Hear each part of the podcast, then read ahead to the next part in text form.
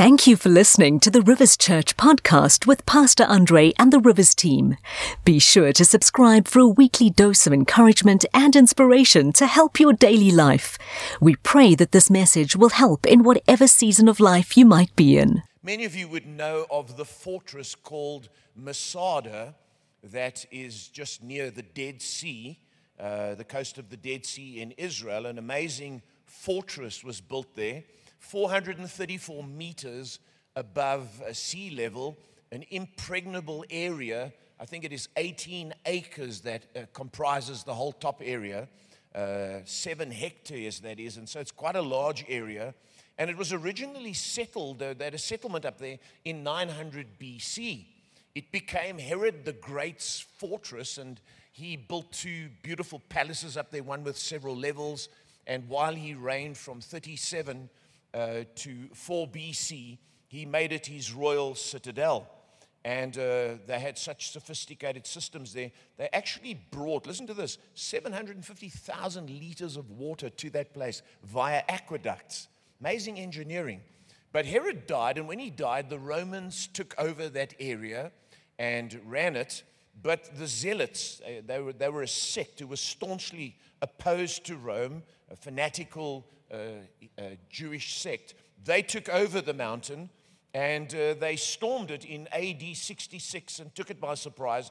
And then they held that fortress and wouldn't let the Romans come up there. And uh, the interesting fact here is that the Zealots, after the fall of Jerusalem in AD 70, made it their home. And the Romans came, 20, uh, sorry, 15,000 of them besieged that fortress. And for one year, they couldn't get into it.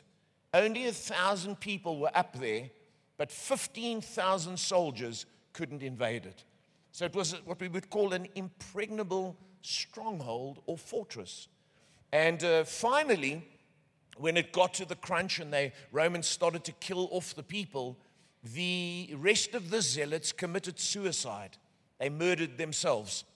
And the Romans eventually came over the ramparts, they built siege works, and when they finally invaded Masada, listen to this only two women and five children survived. The Arabs named it As Saba, which means the accursed.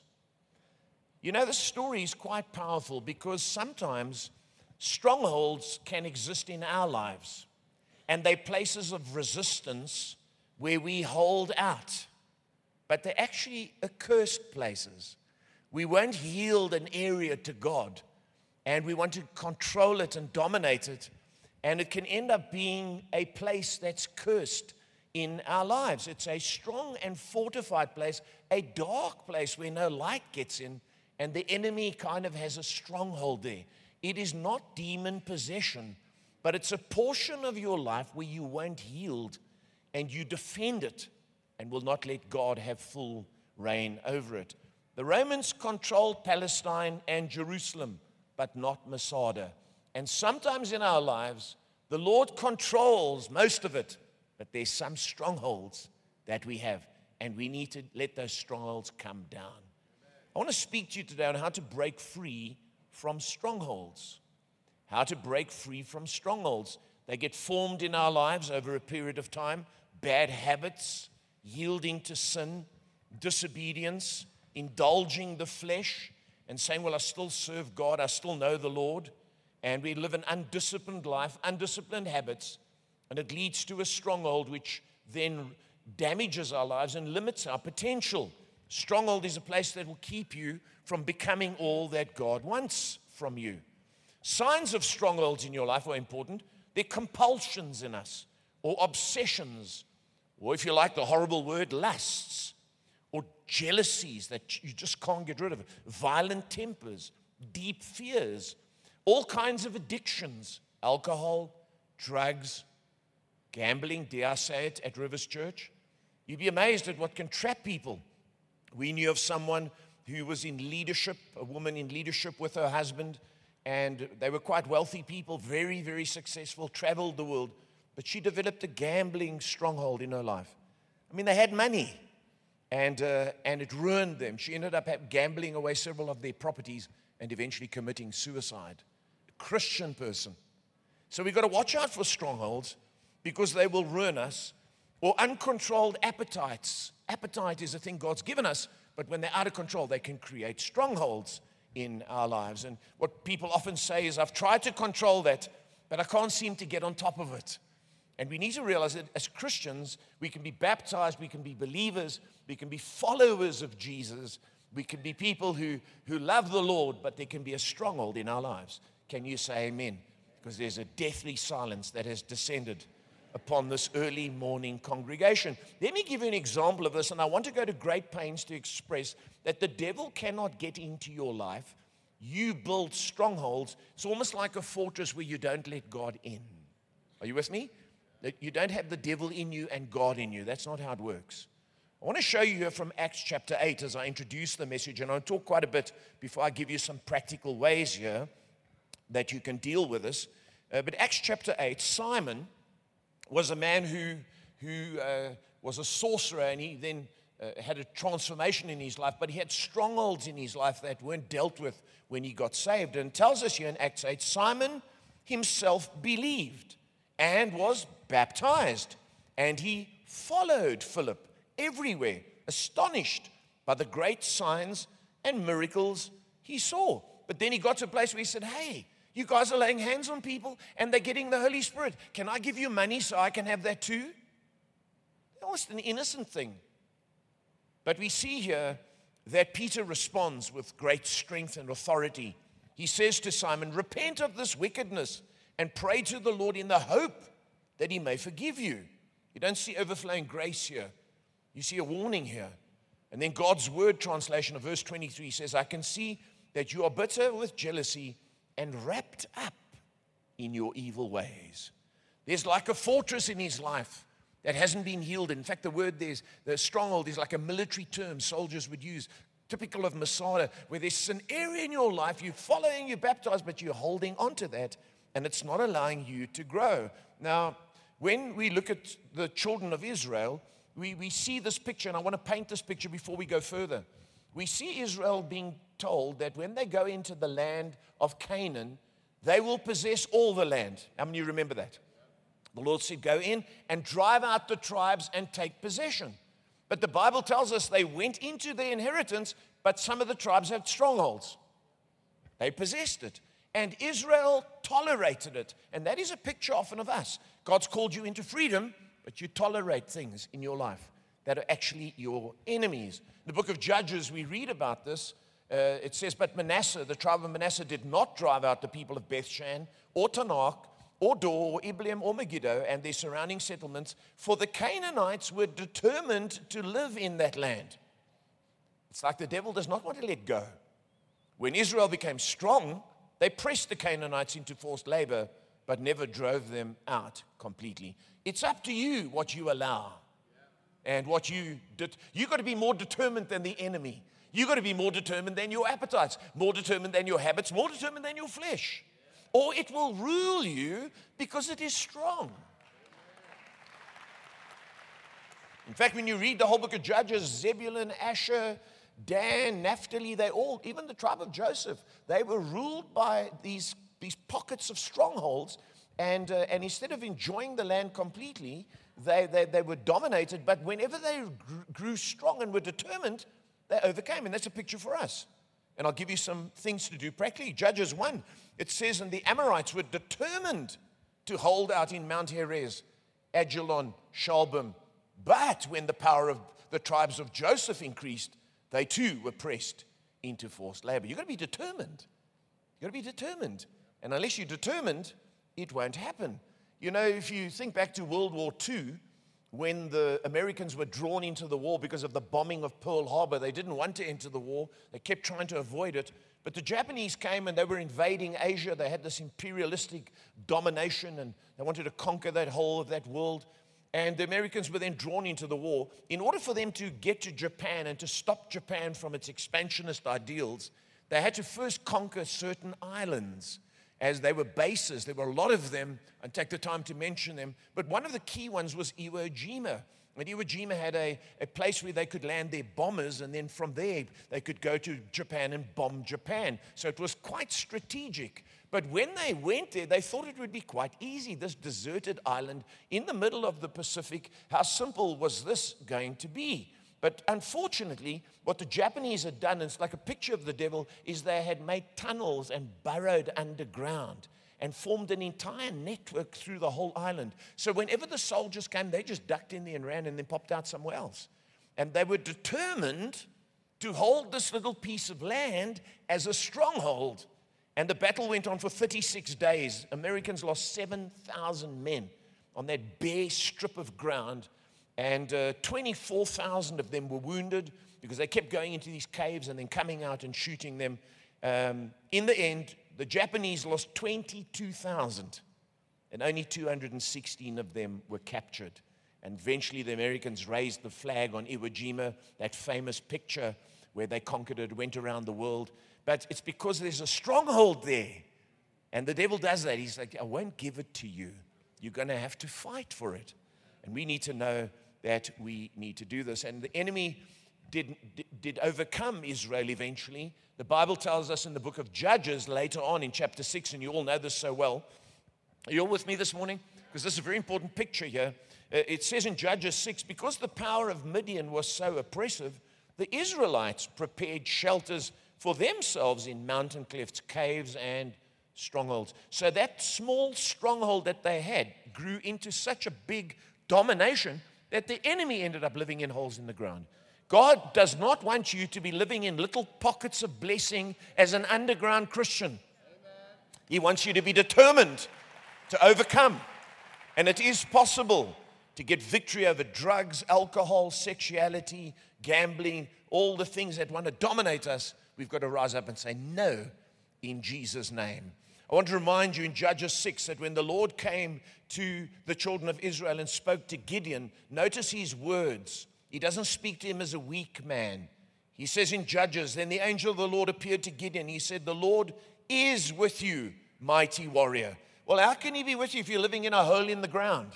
You see, no matter how the enemy dominates you, God is still with you, and he wants to draw out of you strength and grace and a spirit of an overcomer.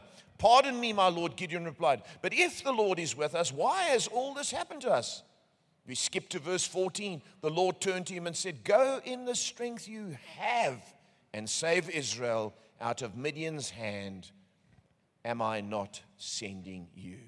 And we see the despondent Gideon becoming a dependent Gideon and conquering the enemy and victory is brought to Israel. God wants you to do that today. You're in a hole, there's a stronghold in your life. You feel like God's deserted you, you feel like the Lord's not with you, and He says, Come and rise up. You can do this today. You can break free from any stronghold in your life in Jesus' name. Let me give you six things today that you can do. Number one, be willing to starve them and not feed them. Whatever's in your life and dominating you, starve them. But notice, I didn't just say starve them and don't feed them. Be willing to starve them and not feed them. You've got to be brutal about this, determined. George MacDonald, the wonderful Christian author, said, There is no heaven with a little of hell in it. No plan to retain this or that of the devil in our hearts or our pockets. Out Satan must go every hair and feather. Don't you like that? Real old language, eh? But what he's saying is the enemy wants to control little spots, and you've got to be determined to starve him out. And whose kingship and rule are you accepting? Are you accepting the flesh? Or you, you're saying, I can't? Or you're saying, Lord, help me. I'm determined that you will give me victory. Jesus, in speaking about going to war and, and, and making sure that you overcome, tells a story or a kind of parabolic story in Luke 14. And he speaks to his uh, disciples and says, uh, or, or suppose a king is about to go to war against another king, will he not first sit down and consider whether he is able? See, your attitude before you undertake something is very important. You've got to sit here in this meeting today and say, I will do it. In Jesus' name, with God's help and through his word, I will. Got to be determined. And he says, with 10,000 men to oppose the one coming against him with 20,000 even if the odds are against you. If he's not able, he'll send a delegation while the other is still a long way off and ask for terms of peace. In the same way, any of you who does not give up everything he has cannot be my disciple. In other words, there's got to be total surrender if you want victory. You can't kind of, well, I'll see next week if it crops up again. You know, my friends phone me and say, come to Montecasino. You know, I think the house is on our side. If you're into gambling, can you come talk to me in the foyer? Because I'll just give you a little bit of advice. Simply this the house always wins. You never see, you see all kinds of companies bankrupt, but you never see casinos because it's rigged in their favor. And if you believe in Lady Luck, you can't believe in the Lord Jesus because Lady Luck and Lord Jesus. And I'm not being condescending. I just want you to realize you've got to think and you've got to be determined. Cut the supply line. Stop feeding the thing because what we feed will rule. And you've got to starve it. Proverbs 25 and verse 20 gives us this principle. It says, Without wood, a fire goes out. Without gossip, a quarrel dies down. The flesh will rule as long as you feed it. That thing will rule in your life as long as you give it sway. Sometimes TV can be a stronghold in your life. You say, Pastor Andre, you sound so old fashioned. Yes, it gets a grip on you. And you feed yourself with that stuff. And in your mind, it's not, not necessarily watching evil things, but your mind's got no room for God or His word or His thinking. Then when you come to a time of temptation, all you've got in there is that. You haven't got any reserves coming out of you. And you've got to be, you've got to be determined to starve something if you want to have victory. If you want to stop eating chocolate, you've got to stop eating chocolate. Ask me. Some of you may remember I shared this, I think, a couple of years ago, maybe 10 years ago. It's called Life in 10 Frames. And this is how we live our lives and our flesh. And, uh, and I'll read it to you. It says, Frame one I will take a drive, but not near the supermarket. Frame two I will drive by the supermarket, but not go to it. Frame three, I will walk in, but not go down the sweet aisle. Frame four, I will look at the sweets and chocolates, but not buy any. Frame five, I will pick up some, but not buy them. Frame six, I will buy them, but not open them. Frame seven, I will open it and just smell it.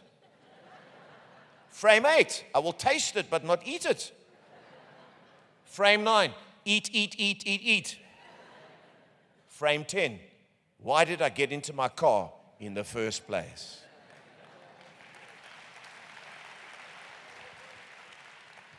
See, Israel went in and occupied the land, and they allowed the enemies to feed and live there. And in the end, they overtook them and put them in holes in the ground. We must not allow that to happen. Numbers chapter 33 says, But if you do not drive out the inhabitants, of the land, those you allow to remain will become barbs in your eyes and thorns in your sides, and they will give you trouble in the land where you live. You've got to be determined. And can I say this?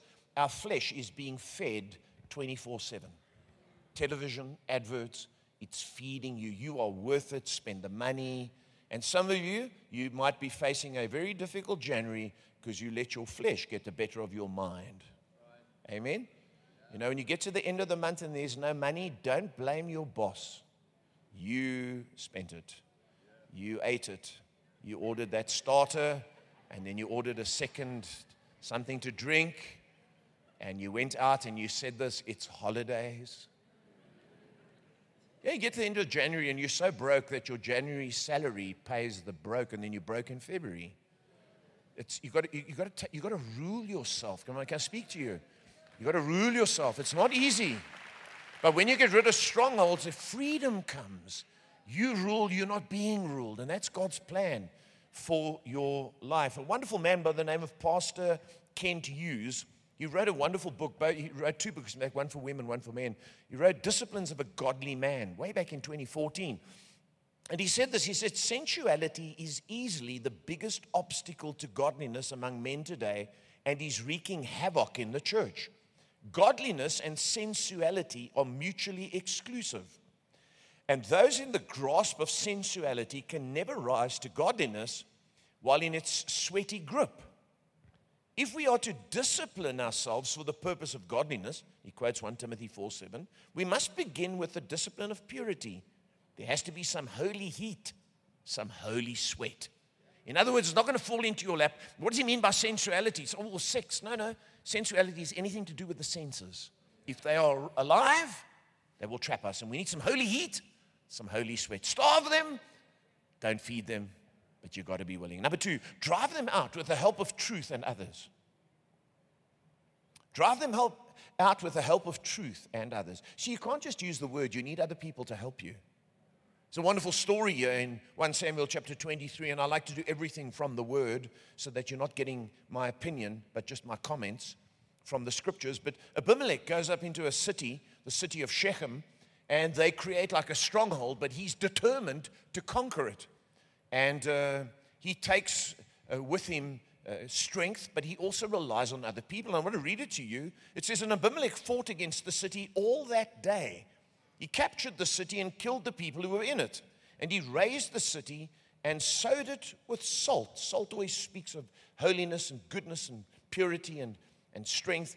He says, When all the leaders of the tower of Shechem heard it, they entered the stronghold of the house of El Berith. So the city was razed, but they went into this tower and they tried to keep a pocket and preserve it. Abimelech was told that all the leaders of the tower of Shechem were gathered together. And Abimelech took an axe in his hand and cut down a bundle of brushwood and took it up and laid it on his shoulder. Then he said to the men who were with him, See, you've got, to, you've got to bring other people with you. What you have seen me do, hurry and do as I have done. So every one of the people cut down his bundle and followed Abimelech and put it against the stronghold. And they, plural, set the stronghold on fire over them, so that all the people of the Tower of Shechem also died, about a thousand men and women. How many of you know we need to be determined, but we need people with us who are determined too? They help us in our connect group and in our church life. Come to church. No, I've been, this is what people say. Uh, come to church. Well, I see you on Sunday at this new 745. No, I've, I've been struggling for two weeks. That's exactly why you need to come and you need to help them come. You need to go fetch them if need be, because we need each other, but we also need the word. And they took salt and they used fire. And those are two analogies of the word of God, both uh, salty to, to, to spice our life and keep it strong. Jeremiah 23 is not my word like fire, declares the Lord, and like a hammer that breaks a rock in pieces. We need sound teaching and we need the word of God, but we need the support of friends. And you must use the word when your life is overcome by habits, by sins, by strongholds. You've got to quote the word to yourself. Now, don't be weird. I speak to me and I tell me you must stop doing this. No, you must stop doing it. You quote the word so that you remember what you're supposed to do. There's so many weird practices in the Christian world that it's quite scary. And not everything you watch on Christian television is sound. Christian television exists to fill slots, it's a business. So when you watch certain Christian channels, thank God for them, go, mm, mm, mm, mm, mm, mm. Amen? Don't just swallow it. And when you get the word sound in your life and you've got friends quoting the word around you, then you can pull down strongholds. Let me remind you of 2 Corinthians 10. Are you good with all the scripture this morning? Because this teaches us what we must do. You'll see the we's in here. The weapons we fight with, Paul says, are not weapons of the world. On the contrary, they have divine power to demolish strongholds. We demolish arguments and every pretension that sets itself up against the knowledge of God. And we take captive every thought to make it obedient to Christ. And we will be ready to punish every act of disobedience once your obedience is complete. Can you see? We have a responsibility to respond strongly and firmly to deal with strongholds, and we need friends around us because what happens is when you get a stronghold, this is what happens when you get a stronghold in your mind. It's not so bad. I'm gambling, but and I use gambling as an illustration because it, it, came to mind yesterday. I felt it was of the Lord. It, it's, it's, not, it's not like a, like a, you go there and you put a bit of money down, and if you win, well, I won. And then I even gave some in the offering. You can justify. I've got this problem, but you must see so and so. Yeah, I might have a bit of a lust problem at so and so. He stole money from his company, and I see him. He still sits there at the back of Rivers. He's got no scum. So we build strongholds to justify our strongholds instead of being brutal and saying to others, Help me. Number three, is this helping you today? Put on the full armor of God. The armor of God is provided to insulate and protect us. Can I remind you, we're on a, we're on a defensive battle, not an offensive battle. We don't need to take territory. We are in territory. We need to defend the territory so that the devil doesn't take pockets of it. It's not a power encounter, it's a truth encounter. And uh, the enemy will bomb you relentlessly until you don't know what truth is. I read a fascinating article this week about what is known as the Nachthexen. In Germany, the Germans were afraid of these women. They were called Nachthexen or night witches. The Soviets put together this uh, team of female bombers in World War II. It's quite remarkable.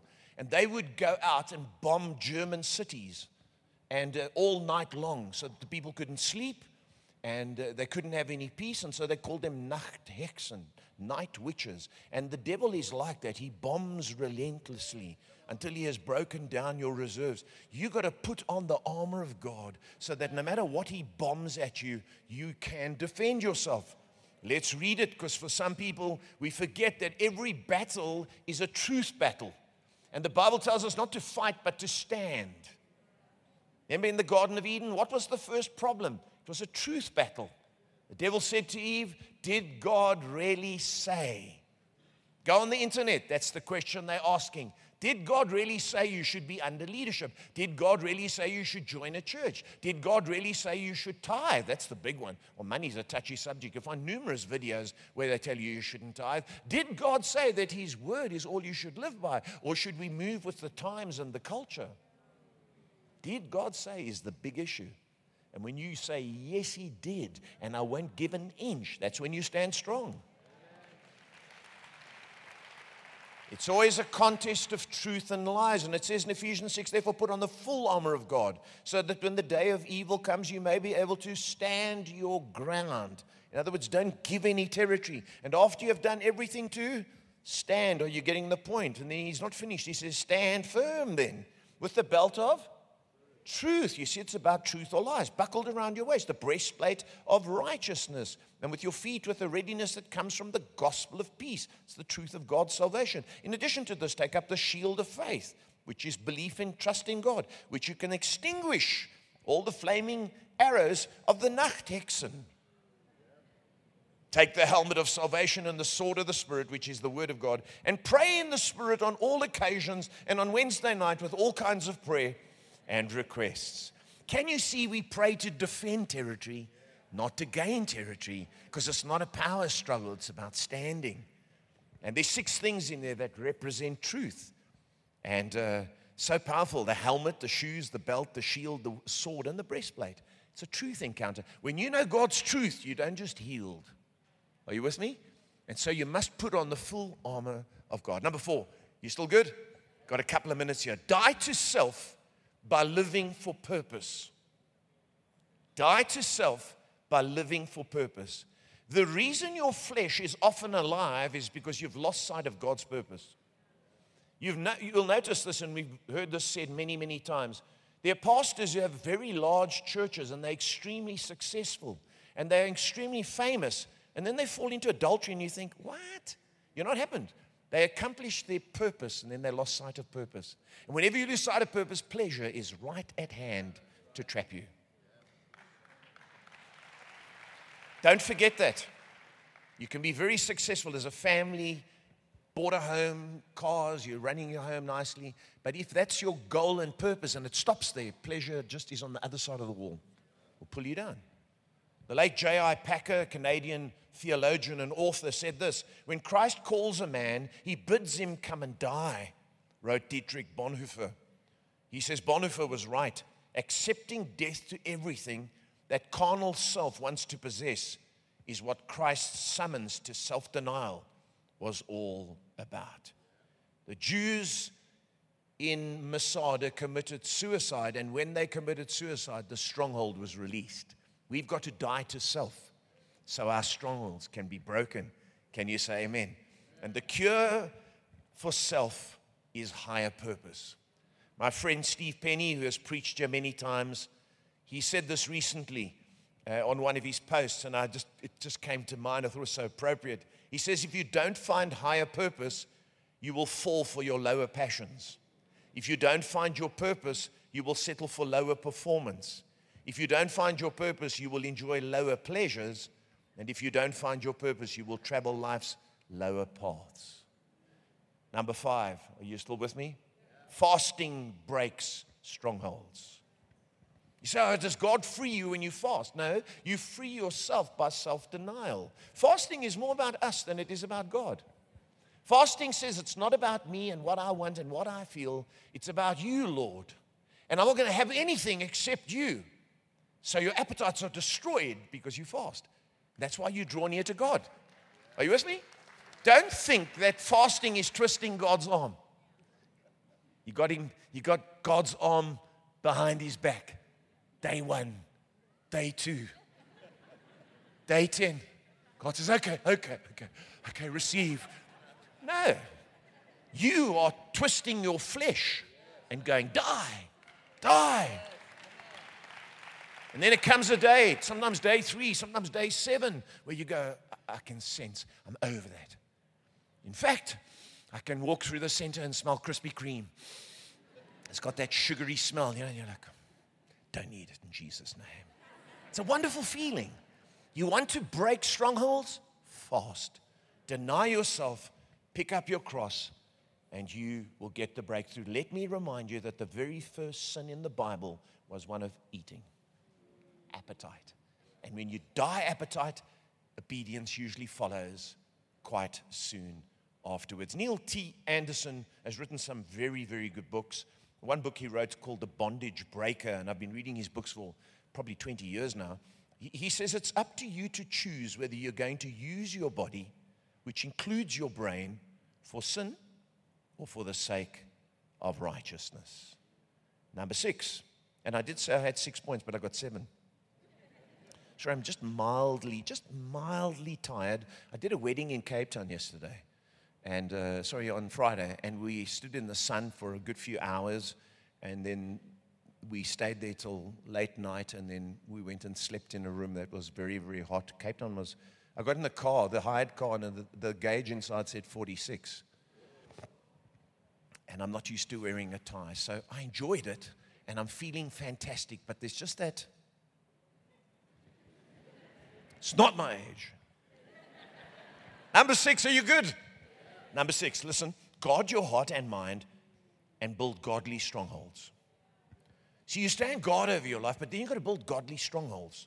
Strongholds of commitment and prayer and giving that cannot be broken. When you read and hear stuff, you're like, no, no, no, it's settled. This thing is established. You see, Saint Cyril, who we can quote now and again, he was the bishop of Alexandria in the 400s. He said, The devil has power to suggest evil, but he was not given the power to compel you against your will. So you mustn't let thoughts rule you. You must, you must, you must guard your heart and mind against jealousy and envy and bitterness and lust and all the temptations, and you can rule yourself. And you need to remember this, church. There's a chain here. Your thoughts lead to actions. Isn't that true? And then your actions become habits, isn't that true? And those habits then build strongholds. But where does it start? In your thoughts. So we've got to guard our hearts and minds. And if we've got to guard our hearts and minds, we can't just defend. If you build godly strongholds, there's no place for the enemy to build his strongholds. And you've got to take thoughts captive and uh, make sure that you resist because the enemy is relentless. Thomas à Kempis, the, that German Dutch theologian in the 1400s, wrote a lot of very good books. And uh, he said this the devil never sleeps, and your flesh is very much alive. Prepare yourself for battle. Surrounding you are enemies that never rest. If you read the Bible, we don't have time, but David, often in the wilderness when he was being pursued by Saul, the Bible says he went to strongholds, and one of the places was the stronghold of Engedi. He, it was like a godly place that protected him, and he went and dwelled there. Have you got strongholds where you go and dwell? Or is your mind just open? We've got to serve God and build godly strongholds, but guard our minds. Number seven, as we come to a close, have you been helped today? Isn't it good to be in church this early in the morning? You've got the whole day free. Wonderful, eh? Number seven is important. You've got a stronghold in your life. Listen to me today, because this is the thing that the devil wants to do, is worship until it collapses. See, what people say is, I've got these issues, so I'm not coming to church. I can always tell people don't sing in church. They could be new, they could be visiting. They find the songs difficult. But regular members who don't sing generally have strongholds. And you know what we say? I'm not going to be a hypocrite. God welcomes you as you are to be a hypocrite. Because worship is a powerful tool that exalts God and puts our flesh down. And the enemy knows that. Erwin Lutzer, in his wonderful book, put it like this He said, God is looking for worshippers. And if the religious elite are too proud or too busy to learn to worship Him, He seeks the worship of those whose lives are trapped in moral ruin. So if you're struggling, God doesn't mind if you keep putting Him first. Yeah, but I did this and I did that, and during the week, and my wife and I are fighting, and then there's, there's this thing at work, and then you know on the road, I was I, I opened the window and I used an F word, and it wasn't fellowship or friendship, and and so you come here condemned, and the devil says, "I got you, baby. I got a stronghold of condemnation." Not everyone's got weaknesses in the flesh. What we've got to come and do is say, Lord, despite those pockets, I worship you, I lift you up, I exalt you and what you can do. And as you worship, strongholds come down. And if you realize that, remember, we don't have time to read it today. Remember Jericho. The Bible says Jericho was tightly shut up. And God promised to give Israel the land. Remember? What were they, what were they to do to take possession when the enemy had a stronghold? They were to march around it and shout to the Lord, all the earth. And they went on the last day and they went around seven times and they shouted. And guess what? The worship, in a sense, the declaration brought the walls down. Come to church, warts and all, problems and all. If the two of you are sulking, if you're married, you come to church and you walk in the meeting. Now you don't want to sing because she knows, and she knows that he's done that, and he knows she's done that, and we're not going to sing, so they stand there. The devil has trapped you. You say, I don't care what she thinks, I don't care what he thinks. I'm going to worship God. I'm going to sing. You worship until it collapses. You go home free and you make a fresh start. Thank God for church. Thank God for breakthrough. Amen. And all that was held away from God now becomes devoted to God through our words, and we see God do something. Richard Foster, as I close here this morning, he says, If worship does not change us, it has not been worship. To stand before the Holy One of eternity is to change. Isn't that beautiful? Worship begins in holy expectancy and ends in holy obedience. You see, what worship does is it puts God in his rightful place and it brings us back to a place of humility, of confession, and obedience.